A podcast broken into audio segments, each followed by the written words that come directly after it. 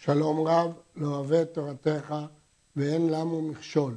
הרמב"ם, משנה תורה, ספר קדושה, הלכות איסורי ביאה, פרק תשיעי.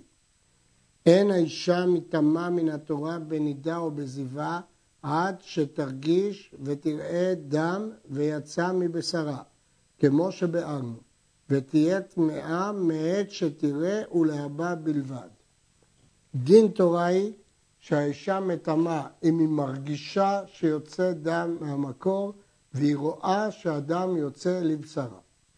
ואם לא הרגישה ובדקה ומצאה הדם לפנים בפרוזדור, הרי זה בחזקת שבא בהרגשה כמו שבארנו. אנחנו מניחים שהדם הזה בא מן המקור, חזקת הפרוזדור שזה בא מן המקור, כפי שכבר ביארנו, וכנראה שהייתה הרגשה, והיא לא שמה אליה לב. ואנחנו תולים שהייתה הרגשה. ישנם אחרונים שרצו לדייק מכאן, שאם בשעה שיצא דם מהמקור היא לא הרגישה ולכן אי אפשר לתלות שהיא שכחה, כאן זה לא יהיה מהתורה, כי הרמב"ם אמר בפירוש שרק עד שתרגיש ותראה דם. כל זה מן התורה. ומדברי סופרים, שכל הרואה כתם דם על בשרה או על בגדיה, אף על פי שלא הרגישה, ואף על פי שבדקה עצמה ולא מצאה דם, הרי זאת טמאה, וכאילו מצאה דם לפנים בבשרה. מדברי סופרים, דם בכתם על הבשר או כתם על הבגדים, במקומות מסוימים שנלמד לקמן, אנחנו מתייחסים לזה כאילו מצא דם לפנים בבשרה. למרות שאין הרגשה ולמרות שהיא לא מצאה את הדם בפנים. וטומאה זו בספק, שמא כתם זה מדם החדר בא. זו טומאה מדברי סופרים, בספק כי אולי הוא בא מהחדר. ישנם שואלים, מדוע לא נאמר שיש פה ספק ספקה, ספק מגופה, ספק לא מגופה, ואם מגופה, ספק מהחדר, ספק מהעלייה. אבל התשובה היא שחכמים תיקנו. חכמים תיקנו מדברי סופרים שגם דם כזה טמא. וכן מדברי סופרים, שכל הרואה דם בלא עת וסתה וכל הרואה כתם טמאה למפרע עד 24 שעות. אמרנו שמדברי תורה האישה טמאה מעת שתראה ולהבא בלבד, אבל מדברי סופרים, כשהיא רואה דם שלא בעת וסתה, או כשהיא רואה כתם, היא טמאה למפרע עד 24 שעות. מדוע? כי אנחנו לא יודעים מתי הופיע הכתם. כיוון שאנחנו לא יודעים מתי הופיע הכתם, אנחנו תולים מעת לעת, 24 שעות. ואם בדקה בתוך זמן זה ומצאה טהור, אם בתוך ה-24 שעות האלה הייתה בדיקה טהורה, טמאה למפרע עד זמן בדיקה. זה בלשון המשנה, חכמים אומרים מעת לעת ממעט על יד מפקידה לפקידה, ומפקידה לפקידה ממעט על יד מעת לעת. עת זה 24 שעות, פקידה זה בדיקה. אז אם כן, היא מטמאה למפרע או עד הבדיקה האחרונה, או עד מעת לעת. אף פעם לא יותר מכך. ואף על פי שהיא טמאה למפרע מדבריהם, אינה מטמאה את בועלה למפרע, כמו שאמרנו. כל מה שהטמעה למפרע מדבריהם נוגע רק לעניין טהרות שנגעה בהם האישה, אבל לא נוגע לגבי אה, טומאו של הבעל, אלא רק לגבי טהרות שנגעה בהם האישה מעת לעת בזמן שעשו טהרות. ואינה מונה לנידתה או לחיתומה אלא מעת שראת אדם או שמצא הכתר.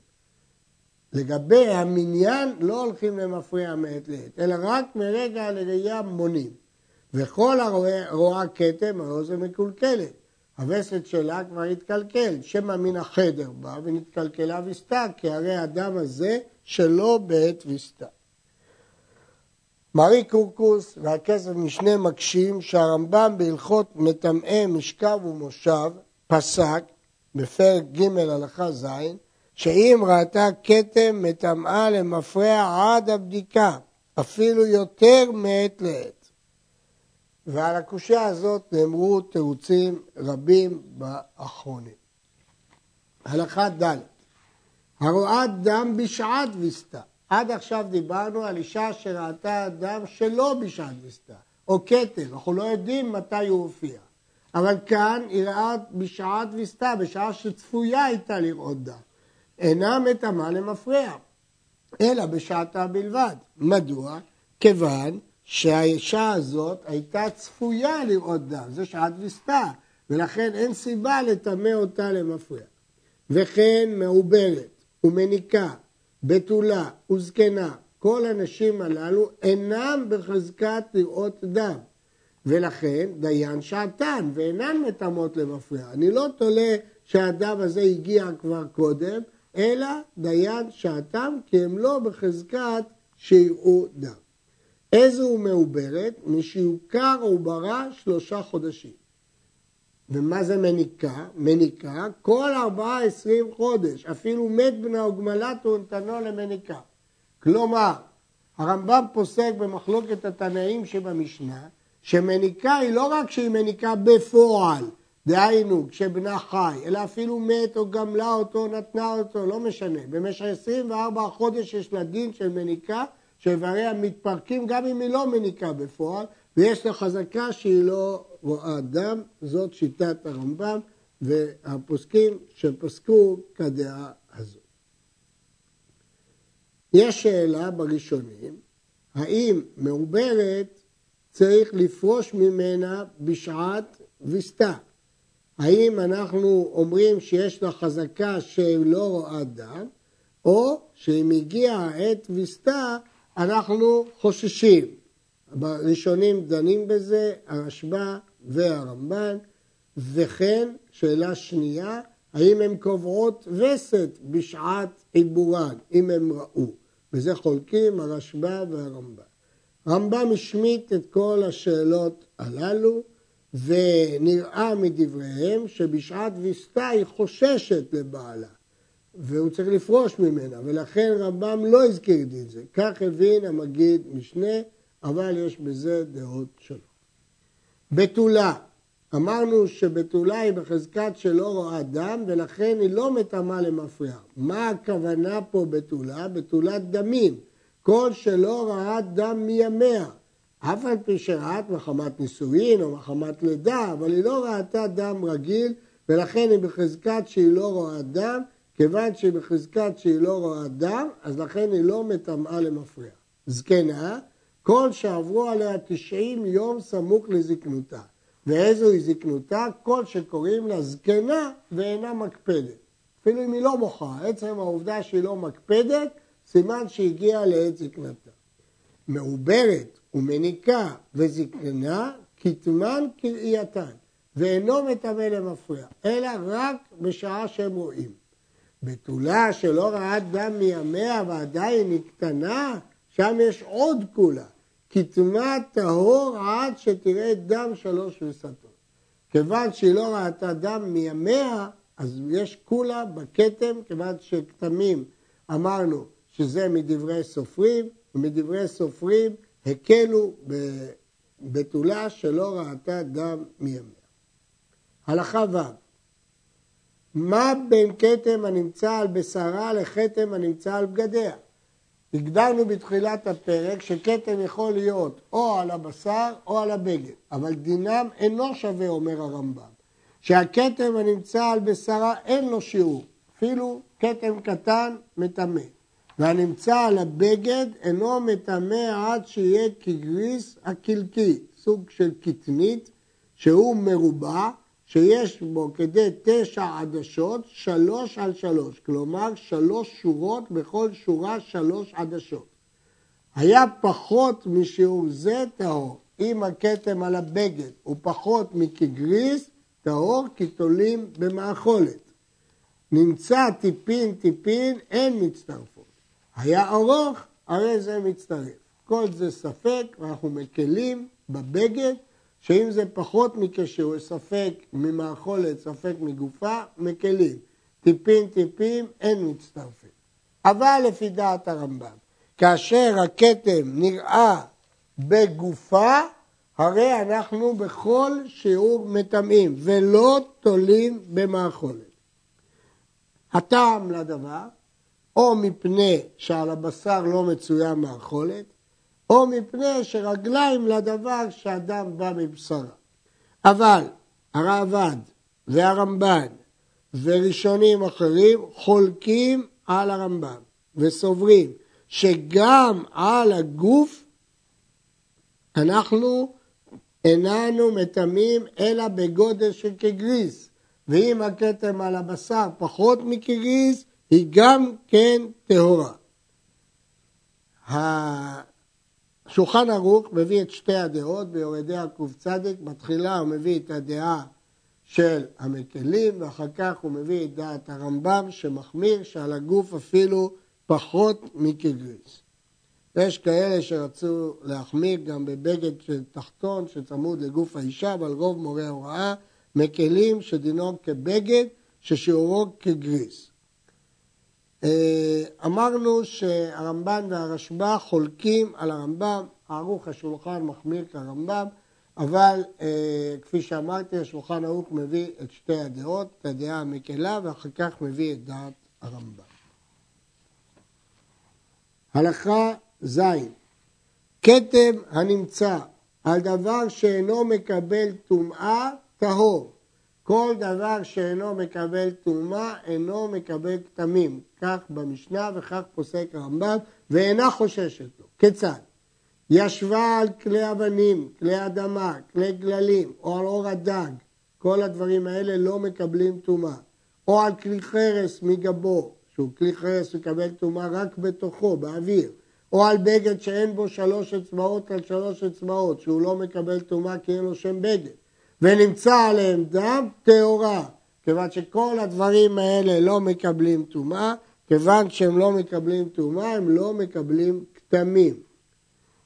אפילו בדקה קרקע וישבה עליו ונמצא כתם על הקרקע כשעמדה, הרי זו טהורה. שכל שאינו מקבל טומאה, לא גזגו על כתם שימצא בו, ולכן גם ספסל של אבן או קרקע לא מקבל טומאה ולא מקבל כתמים. כמובן כל זה בכתם, לא בבדיקה. ולא מקבל טומאה, גם אם הדבר מקבל טומאה, הוא לא מקבל כתמים אלא אם כן היה לבן. אבל כלי צבעונים אין חוששים לכתם הנמצא בהם. לפיכך תקנו חכמים שתלבש האישה בגדי צבעונים כדי להצילה מדין הכתמים. הדין של בגדי צבעונים הוא מחלוקת בתלמוד, והרמב"ם פוסק כדברי המקל שאין כתם בבגדי צבעונים. הרמב"ן החמיר בבגדי צבעונים, והרשב"א פסק הרמב"ם להקל, אלא שכתב שהמחמיר תבוא עליו ברכה. אבל בכל אופן, הרמב"ם פסק שבגדי צבעונים לא מקבלים כתמים. יש שאלה, האם בשבעה נקיים יכולה ללבוש בגדי צבעונים? עיין בזה בפתחי תשובה וביביע עומר.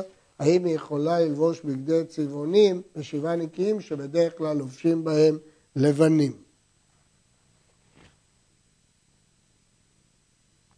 עד כדי כך שהרמב"ם אומר שבכוונה תקנו שתלבש אישה בגדי צבעונים, סדינים צבעונים, כדי להצילה מדין כתמים. כמובן, לא, הרמב"ם לא דיבר על שבעה נקיים, ואמרנו שגבי שבעה נקיים יש דיון באחרון. ח' לא בכל מקום שתמצא אדם על בשרה תטמא משום כתם, עד שימצא כנגד בית תורפה. צריך שיש סיכוי סביר שאדם הגיע מן המקור. כיצד? נמצא על עקבה טמאה, שמא נגע בבית תורפה בעת ישיבתה. וכן נמצא על שוקה ועל פרסותיה מבפנים, עם המקומות הנדבקות זו בזו בעת שתעמוד ותדביק רגל לרגל ושוק לשוק, הרי זו טמאה, כי יש סיכוי סביר שהדם הזה בא מהמקור. נמצא על ראש גודל רגלה טמאה, שמא נטף מן החדר על רגלה בעת שהלכה. וכן, כל מקום שאפשר שינתז עליו דם נידתה כשתהלך ונמצא שם דם, טמאה. וכן, אם נמצא דם על, ימי, על ידיה, אפילו על קשרי אצבעות ידיה, טמאה, שהידיים עסקניות הן. וכיוון שהידיים עסקניות, אנחנו לא יודעים איפה היא נגעה, וכיוון שלא יודעים איפה היא נגעה, אז חוששים אה, בכל מקום על הידיים. אבל אם נמצא אדם על שוכה או על פרסותיה מבחוץ או מן הצדדים, ואין צריך לומר צריך אחד מלמעלה, הרי זו טהורה, שאין זה אל אדם שניתז ממקום אחר. כלומר, אם אדם נמצא במקומות כאלה שאין סיכוי שיגיע אליו אדם מן המקור, אז היא טהורה ואין לזה דין של כתם. הכתם הנמצא על בשרה, שהיה ארוך כרצועה, או עגול, או שהיה טיפין טיפין, או שהיה אורך הכתם על רוחב ירחה, או שהיה נראה כאילו ממטה למעלה, הואיל והוא כנגד בית תעופה, הרי זאת טמאה. ואין אומרים אילו נטף מן הגוף לא היה כזה, שכל דם הנמצא במקומות אלו מחמירים בו, ואף על פי שהוא ספק. כל השאלות האלה הן שאלות של רבי ירמיה בגמרא, וכתבו הפוסקים להחמיר בהם, כיוון שהגמרא רצתה לפשוט לאיסור, והיא רק דחתה, לא סומכים על הדיחוי, ולכן מחמירים. רבים שואלים, מדוע לא נאמר שספק דרבנן לקולה? התירוץ הוא, כתוב ברמב"ם עצמו, הרמב"ם אומר שכל דם הנמצא במקומות אלו מחמירים בו, ואף על פי שהוא ספק. כיוון שהחכמים גזרו על המקומות האלה, אז כבר מחמירים בו ואפילו אם יש ספק. הכתם הנמצא על החלוק שלה, מחגור ולמטה טמאה, מחגור ולמעלה טהורה. נמצא על בית יד שלה, אם מגיע כנגד בית תעופה טמאה, ואם לאו טהורה. אותו דין שאמרנו בבשרה, גם בבגדיה. אם הגיוני שזה מבית התעופה, טמאה, אבל אם זה במקום שלא מגיע כנגד בית התעופה, דהיינו כנגד המקור, היא טהורה. הייתה פושטתו מתכסה בו בלילה, כלומר בחלוק, כל מקום שימצא בו אדם טמאה, כי הוא מסתובב גם כנגד בית התעופה. וכן האזור שלה, גם האזור, כל מקום שימצא בו אדם טמא, מפני שהוא חוזר אלך ואלך, כיוון שהוא חוזר אלך ואלך, אז בכל מקום הוא טמא. הייתה לובשת חלוק אחד, ושהה עליה שלושה ימים או יותר, בלא עת נידתה. ובדקה, ומצא עליו שלושה כתמים, או כתם אחד גדול שיש בו שיעור שלושה כתמים, הרי זו ספק זבה, כי זה לא עת נידתה, זה ימי זיוותה, והיא רואה שלושה כתמים, אז יש סיכוי טוב שזה בשלושה ימים קרה, שהם הכתם נטף ממנה בכל יום, אז היא ספק זבה. ספק, כלומר מביאה קורבן ולא נאכל. וכן אם לבשה שלושה בגדים בדוקים, ושהו עליה שלושה ימים במי זיוותה, ומצאה כתם בכל אחד מהם, אף על פי שזה כנגד זה, הרי זו ספק זבה, כי ייתכן שכתם היה בכל יום. מצאה כתם אחד, שאין בו כדי שלושה כתמים. אם בדקה עצמה כל בין השמשות של יום ראשון ומצא טהור, ולא בדקה חלוקה, וביום השלישי מצא זה הכתם שאינו כשלושה כתמים, אינה חוששת לזיוות. כי אם היא לא ראתה בין השמשות, אז היא ראתה את זה או ביום או בלילה. אז יש רק שיעור של שני כתמים, אם כן היא לא זבה גדולה. ואם לא בדקה עצמה כל בין השמשות, הואיל ולא בדקה חלוקה ושהה עליה שלושה ימים במי זיוותה, חוששים לזיוות, ואף על פי שאין הכתם כדי שלושה כתמים. כי אם יש כתם אחד שהיא ראתה בו בין השמשות, אז חלקו היא ראתה ביום הראשון וחלקו בלילה, אז הוא כאילו שתי ראיות. ולכן שני כתמים יכולים להיות שלוש ראיות אם מצרפים את בין השמשות. מצאה כתם על חלוקה היום, וראת דם אחר כך שני ימים זה אחר זה, או שראת שני ימים, או יום השלישי מצא כתם, הרי זו ספק זבה. כלומר, מצרפים כתם לראיות. ולמה זה ספק? כי כל כתם הוא ספק. לכן היא רק ספק זבה. הלכה ט"ו הרואה כתם ואחר כך ראתה דם, תולה כתמה בראייתה כל מעת לעת. אנחנו תולים שהכתם תלוי לדם שהיא ראתה אחר כך בעת לב. בין שבדקה עצמה בעת שמצא הכתם ומצא טהור, בין שלא בדקה. אבל הרואה כתם אחר כתם בתוך 24 שעות, לא כתם וראייה, אלא כתם וכתם, אינה תולה כתם בכתם, אלא אם כן בדקה ביניהם. שמפסיקה טהרה בין הכתמים, אין מצטרפים למניין זיווג. כלומר, כתם וראייה אחריו נראה, אחד, והכתם קשור לראייה אם זה בתוך מעת לעת. אבל כתם וכתם אחר לא מצטרפים והם שתי ראיות, ולכן אם יהיו שלוש היא תחשוש לזבה. אבל אם הפסיקה בטהרה באמצע, כלומר בבדיקה טהורה, אז הכתמים הללו לא מצטרפים. הדין הזה, אה, רבים חולקים עליו, וזה תלוי בהבנת סוגיית הגמרא. הרמב"ם מתבטא פה בחריפות נגד דברי, הרעב"ד מתבטא בחריפות נגד דברי הרמב"ם, אבל המגיד משנה מיישב את זה לפי שיטת הרמב"ם, והדבר תלוי בסוגיית הגמרא. כיצד? עכשיו ידגים הרמב"ם את דבריו. רעת כתם ערב שבת בשעה ראשונה מן היום, אף על פי שלא בדקה עצמה ולא ידעה אם טהורה היא טמאה. ורעת דם אחר כך, עד שעה ראשונה מיום השבת, אינה מונה לה כתם, אלא תולה הכתם בראייה. ואם רעת מאחד בשבת, השני בשבת תהיה זבה, כי הכתם הראשון והראייה הראשונה הם אחד. רעת אדם ביום השבת בשעה שנייה, הרי זאת טמאה, שני ימים, ערב שבת שמצאה בו הכתם, ובשבת שראת אדם. שהרי אין שניהם בתוך מעת לעת, כל מה שצירפנו כתם לראייה, אם זה בעת לעת. אבל אם זה לא מעת לעת, זה ראיות שונות. ואם ראה דם באחד בשבת, חוששת לזיוות, כי זה שלוש ראיות. לא ראתה דם בשבת, ראתה כתם אחר בשעה הראשונה מיום השבת. אם בדקה עצמה מערב שבת ומצאה טהור, אינה מונה לה לכתם אחר שהוא ביום השבת, הואילו שניהם בתוך מעת לעת. ואם לא בדקה ולא ידעה אם הפסיקה טהרה ביניהם או לא הפסיקה, אז שני כתמים לא מצטרפים, הרי זו מונה לערב שבת, ואם ראתה באחד בשבת, חוששת לזיו. ראתה הכתם השני בשעה שנייה מיום השבת, בין בדקה בין לא בדקה, תורה שני ימים, שהרי אין שניהם בתוך מעת לעת. זה ברור שאם הכתמים לא בתוך מעת לעת, ודאי שאי אפשר לצרף אותם. ואם ראת באחד בשבת אחר מעת לעת, חוששת לזיוות. רעד בשעה ראשונה ביום אחד בשבת כתם שלישי, אם הפסיקה טהרה ביניהם אינם מצטרפים ואינה חושבת, אם לא בדקה, חוששת לזיווי. כללו של דבר. כל דבר שהמרחק בינו לראייה השנייה יותר מן העת לעת, לא מצטרפים, נמנים כשניים.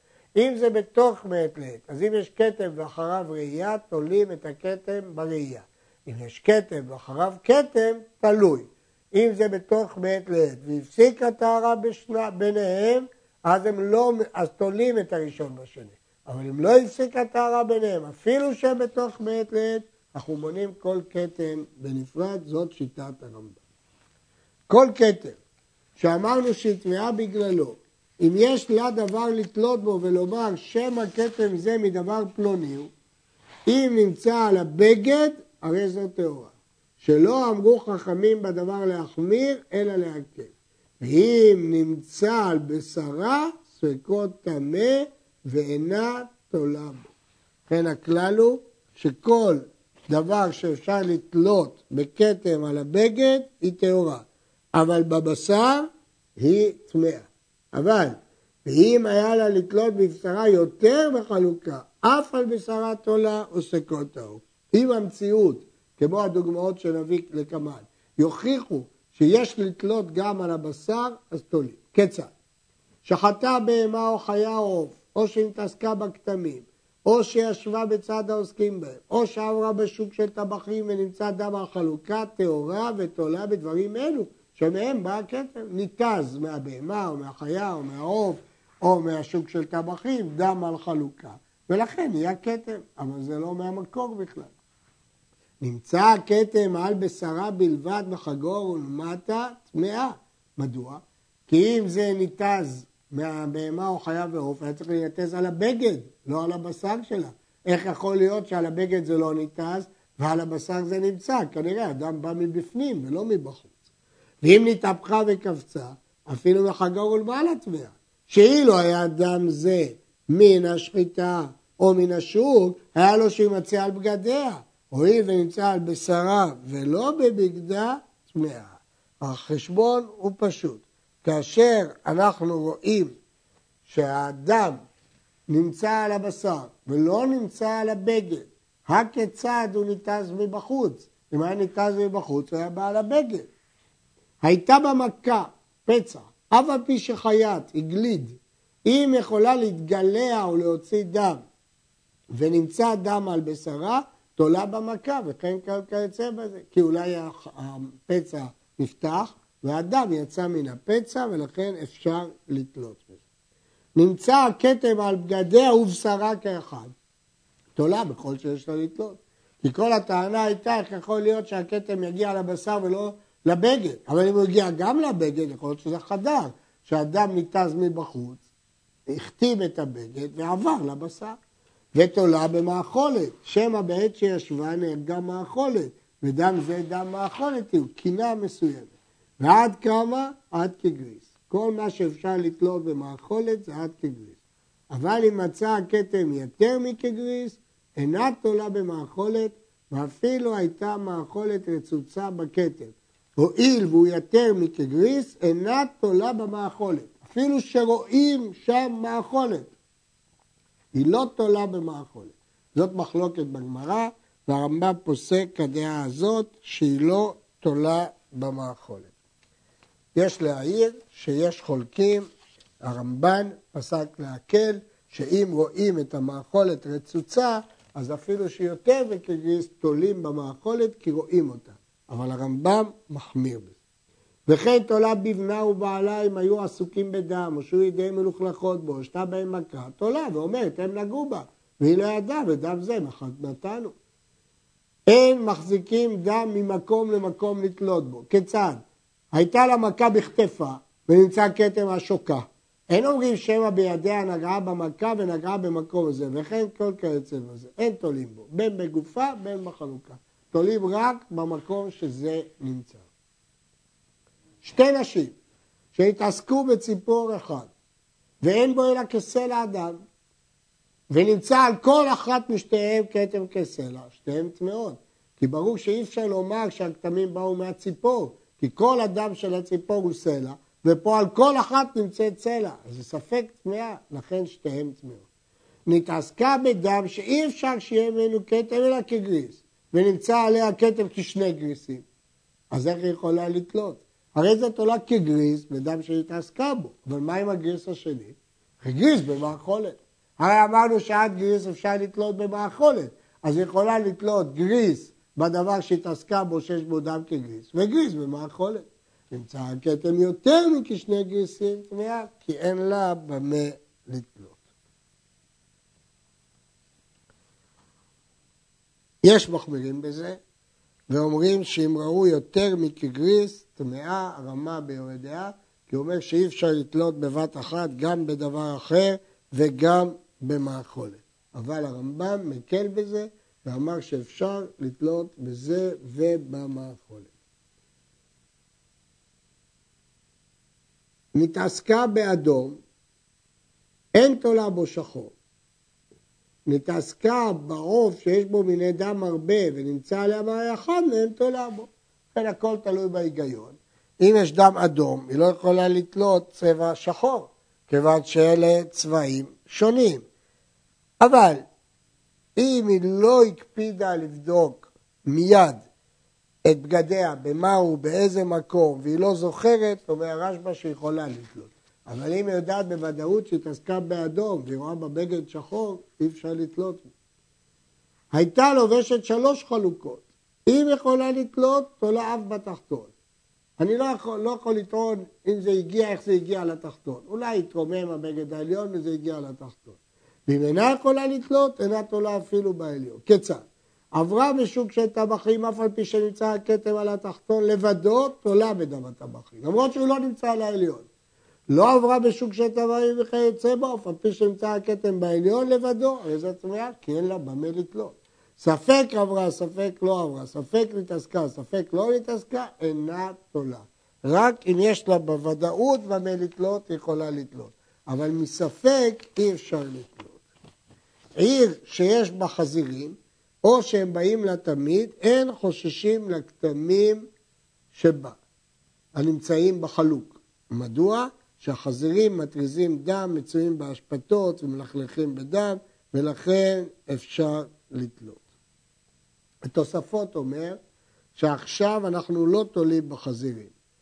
ולא הרשב"א אומר, הוא לא יודע את טעם דבריהם. אולי מסתבר שהיו ליהודים שכונות בפני עצמם והם לא התעסקו עם אותם חזירים. אבל מהפשט הפשוט שאפשר לתלות בחזירים. כ"ט האישה שהשאילה חלוקה לנידה בין גויה בין ישראלית. מדובר שגויה כזאת שראתה פעם דת גדולה ובין ישראלית וחזרה ולבשה אותו קודם בדיקה ומצאה עליו כתם. הרי זאת עולה בנידה שלבשה אותו. הרי לפני רגע זה היה אצל חברתה בימי נידתה. כמובן שגם היא בעצמה, אם היא לבשה בגד בימי נידתה ואחר כך בלי בדיקה היא תלבש אותו שוב, ודאי שהיא תולה בנידתה. השאירה אותו לזבה קטנה ביום הטמא שלה, או ליושבת על דם תואר, או לבתולה של דמי הטהורים, הרי זאת עולה בה. אבל אם השאירה אותו לזבה קטנה ביום השמור, שהיא בחזקת נקייה, או לזבה גדולה בשבעה ימי נקיים, וחזרה ולבשה אותו קודם בדיקה ונמצא עליו כתם, שתיהן מלוקולקלות. השואלת והמשאילה אותה, שמא מזו, שמא מזו, אנחנו לא יודעים אם זה מזו או מזו. השאילה אותו ליושבת על הכתם, אינה תולה בה, שאין תולים כתם בכתם.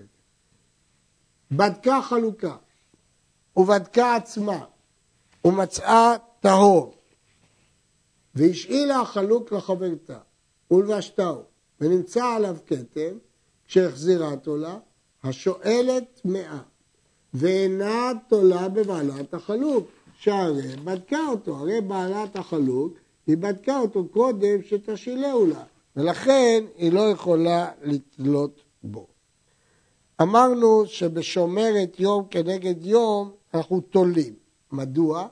לדעת הרשב"א, כי תולים את הכלכלה במקולקל. לדעת רש"י, הטעם הוא הגיוני מפני שמעיינה פתוח יותר מצוי שהיא תראה. ארוכה, שלבשה חלוקה של קצרה ונמצא בו כתם, היא גבוהה, חברתה נמוכה. אם מגיע כנגד בית התורבת, מאה ואם לאו טהורה, שכתם זה של קצרה הוא.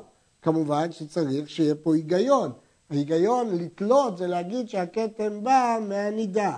אבל אם הנידה נמוכה או גבוהה צריך להתאים שיכול להיות שהכתם בא ממנה. שלוש נשים שלבשו חלוק אחד זו אחר זו, ואחר כך נמצא עליו כתם. וכן אם ישנו במיטה אחת כאחד ונמצא דם תחת אחת מהם, כולם טמאות, כי אנחנו לא יודעים מי מהם. ואם בדקה אחת מהם עצמה מיד ומצא עצמה טמאה, הרי השתיים טהורות, כי אנחנו גילינו מי האישה הטמאה, ולכן היא טמאה ושתיים טהורות. בדקו כולם ומצאו עצמם טהורות. שלושתם בדקו ומצאו טהורות. תולה מי שאינה ראויה לראות דם במי שראויה, ותהיה שאינה ראויה טהורה והראויה טמאה. כיצד? הייתה אחת מעוברת ואחת שאינה מעוברת. המעוברת טהורה, שאינה מעוברת טמאה. מניקה ושאינה מניקה, המניקה טהורה. זקנה ושאינה זקנה, הזקנה טהורה. בתולה ושאינה בתולה, הבתולה טהורה. למה? כי לפי ההיגיון אנחנו תולים בזאת שאין בה כתם. היו כולם מעוברות, כולם זקנות, כולן מניקות, כולן בתולות. אז הדרגה של כולן שווה, נמצא כתם. אז כולם טמאות, כיוון שאנחנו לא יודעים מי מהם טמאה ומי מהם טהורה. שלוש נשים שאלו דרך מרגלות המיטה וישנו כולם ונמצא דם תחת האמצעית שלושתם טמאות. תחת הפנימית היא ושבצידה טמאות והחיצונה הטהורה. תחת החיצונה היא ושצידה טמאות והפנימית טהורה.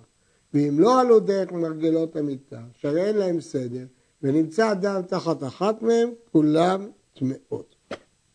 הטור כותב שאם נמצא בסדין, כולם טמאות בכל מקרה, כי הסדין עשוי להתהפך אלך ואלך.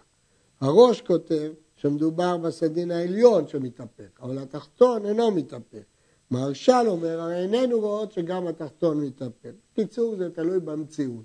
אם החשש הוא שסדין יתהפך, ודאי שכולם טמאות. במה דברים אמורים? שבדקו כולם ומצאו טהור. ולא תוכל אחת מהן לתלות בחברתה, כמו שביארנו. אז כולן טמאות, ואין אף אחת זקנה או בתולה וכדומה. אבל אם בדקה אחת ומצאה עצמה טהורה, וחברתה לא בדקה, תולה טהורה בזו שלא בדקה, וזו שלא בדקה טמאה. היא אומרת, אני בדקתי ומצאתי טהורה, היא לא בדקה, כיוון שהיא לא בדקה, אז היא בחזקת טומאה.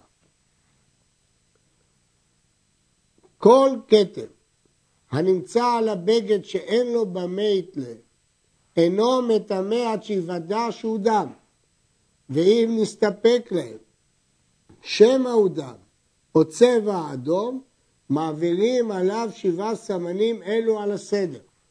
אם עבר או קרא אינו, הרי זה כתם דם וטמאה, ואם עמד כמות שהוא, הרי זה צבע הוא טהורה. מצאו כתם, אין במה לתלות, אבל מי אומר שזה דם? אולי זה צבע אדום? יש שיטה לבחון. יש שבעה סממנים שנלמד אותם בהמשך, שמחפשים אותם, את הכתם בהם. אם הכתם דהה או עבר, סימן שזה דם. ואם הוא נשאר בעינו, סימן שזה צבע והאישה טהורה. ואלו הם השבעה סימנים על סדרם. רוג טפל, לעיסת גריסין של פול, מרגליים שהחמיצו, נטר ובורית וקימוניה ואשלג. צריך לקשקש שלושה פעמים על כל סם וסם, ומוליך ומביא בכל קשקוש. העבירם שלא על הסדר, או שהעבירם כאחד לא עשה כלום. הקדים האחרונים לראשונים, אלו שהעביר באחרונה שהם הראשונים עלו לו, וחוזר ומעביר אחריהם האחרונים שהקדים עד שיעברו השבעה על הסדר. נדגיש, דעת הרמב"ם שהבדיקה הזאת מועילה גם לטהר אישה לבעלה. אבל רבים חולקים עליו, והרעב"ד חולק עליו בשתי טענות. טענה אחת, שמן הסתם זה דם, אלא אם כן בדקו ומצאו צבע. המגיד אומר שגם הרמב"ם לא יחלוק על הדבר הזה, וגם רמב"ם יסכים שכל שהיא לא בדקה בסממנים היא טמאה והבגד טמא. אבל זה לא טומאה ודאית עד שיהיה לה בדיקה. אז בטענה הזאת הרמב"ם מסכים. אבל יש טענה שנייה חזקה מאוד של הרעב"ד, שהכביסה הזאת, הסממנים האלה, מבליעים את הדם, ודם בלוע הוא לא מטמא. ולכן כל הדיון פה על טומאת הבגד, להגיד שהבגד טמא. אבל מטרת הטהרה היא לטהר את הבגד ולא לטהר את האישה. כלומר, אם הכתם לא יוצא, אנחנו קובעים שהוא דם שלא יכול לצאת והוא טהור, אבל האישה תמיד אסורה. והרמב"ן גם הוא סבור שהבדיקה אולי גם מטהרת את האישה מטומאת מגע של טהרות, אבל היא אינה מטהרת את האישה לבעלה. כלומר, הראב"ד והרמב"ן סוברים שהעברת הסממנים האלה לא מועילה כדי לתאר אישה לבעלה, אלא מועילה רק כדי להגיד שהבגד טהור, או שמגע האישה בטהרות טהור. אבל שיטת הרמב"ם לא כך. שיטת הרמב"ן שהיא טהורה לבעלה, והרשב"א מסכים עם הרמב"ן, שאם העבירו עליו שבעה סממנים ועמד, זה צבע והיא טהורה גם לבעלה. וכך פוסק גם המגיד משנה. איזה הוא רוק טפל? שלא טעם כלום מתחילת הלילה, והיה ישן כל חצי הלילה האחרון למחר קודם שיאכל נקרא רוק טפל. והוא שלא יצא רוב דיבורו עד שלוש שעות ביום. ואם השכים ושנה פרקו קודם שלוש שעות, אין זה רוק טפל, שהדיבור מבטל חוזק הרוק ומחזירו כמים. איזו לעיסת גריסין, שלא עושה גריסין עד שיתערב עם הפול רוק הרבה מפיו. איזה הם מרגליים? כל שהחמיצו אחר שלושה ימים או יותר. אלה הם הסממנים שמעבירים את הכתם. כל אישה שהיא טמאה משום כתם, אם מצאה כתם בימי נידתה, הרי זו ספק נידה, ויושבת עליו שבעה וטובלת בליל שמיני, ואחר כך תהיה מותרת לבעלה. ואם מצא אותו בימי זיוותה, הרי זו ספק זבה גדולה או קטנה, כמו שהתבהר בפרק זה, ויושבת יום אחד אם הייתה קטנה, או שבעת ימי נקיים הגדולה, מספק והכל מדברי סופרים, כמו שביארנו. לפיכך הבא עליה בזדון על בעלת הכתר, מכים אותו מכת מרדות, לא מלקות, כי זה דרבנן, ופטורים מהקורבן, כי זה דין דרבנן. בימינו, שאנחנו על כל מראה דם חוששים לזיווה, אז גם כל כתם מצריך שבעה נקיים, כמו זיווה, כפי שהרמב"ן ידון בפרק י"א. עד